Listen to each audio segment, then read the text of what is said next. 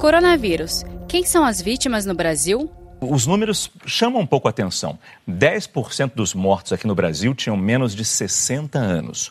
4% tinham menos de 40 anos. É,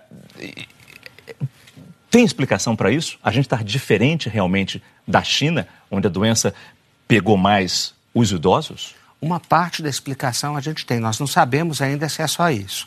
Mas a China, ela conseguiu detectar essa epidemia no meio do caminho, porque a doença não existia, ninguém conhecia a doença. Então, ela só detectou no momento que ela já tinha chegado aos idosos.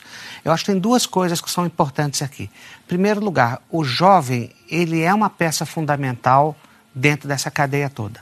Tá? O jovem, primeiro, ele vai transmitir para o idoso, por isso que a gente quer o isolamento social do jovem.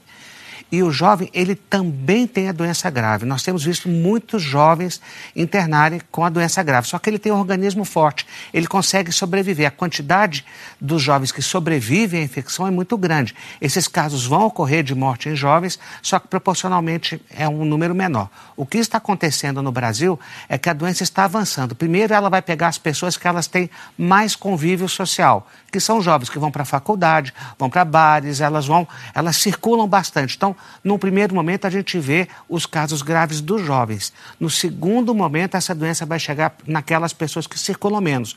Os idosos, os acamados, aqueles que estão em casa de repouso. E aí o perfil da doença no Brasil também vai mudar. Essa estatística vai mudar também. Ah, provavelmente. Saiba mais em g1.com.br barra coronavírus.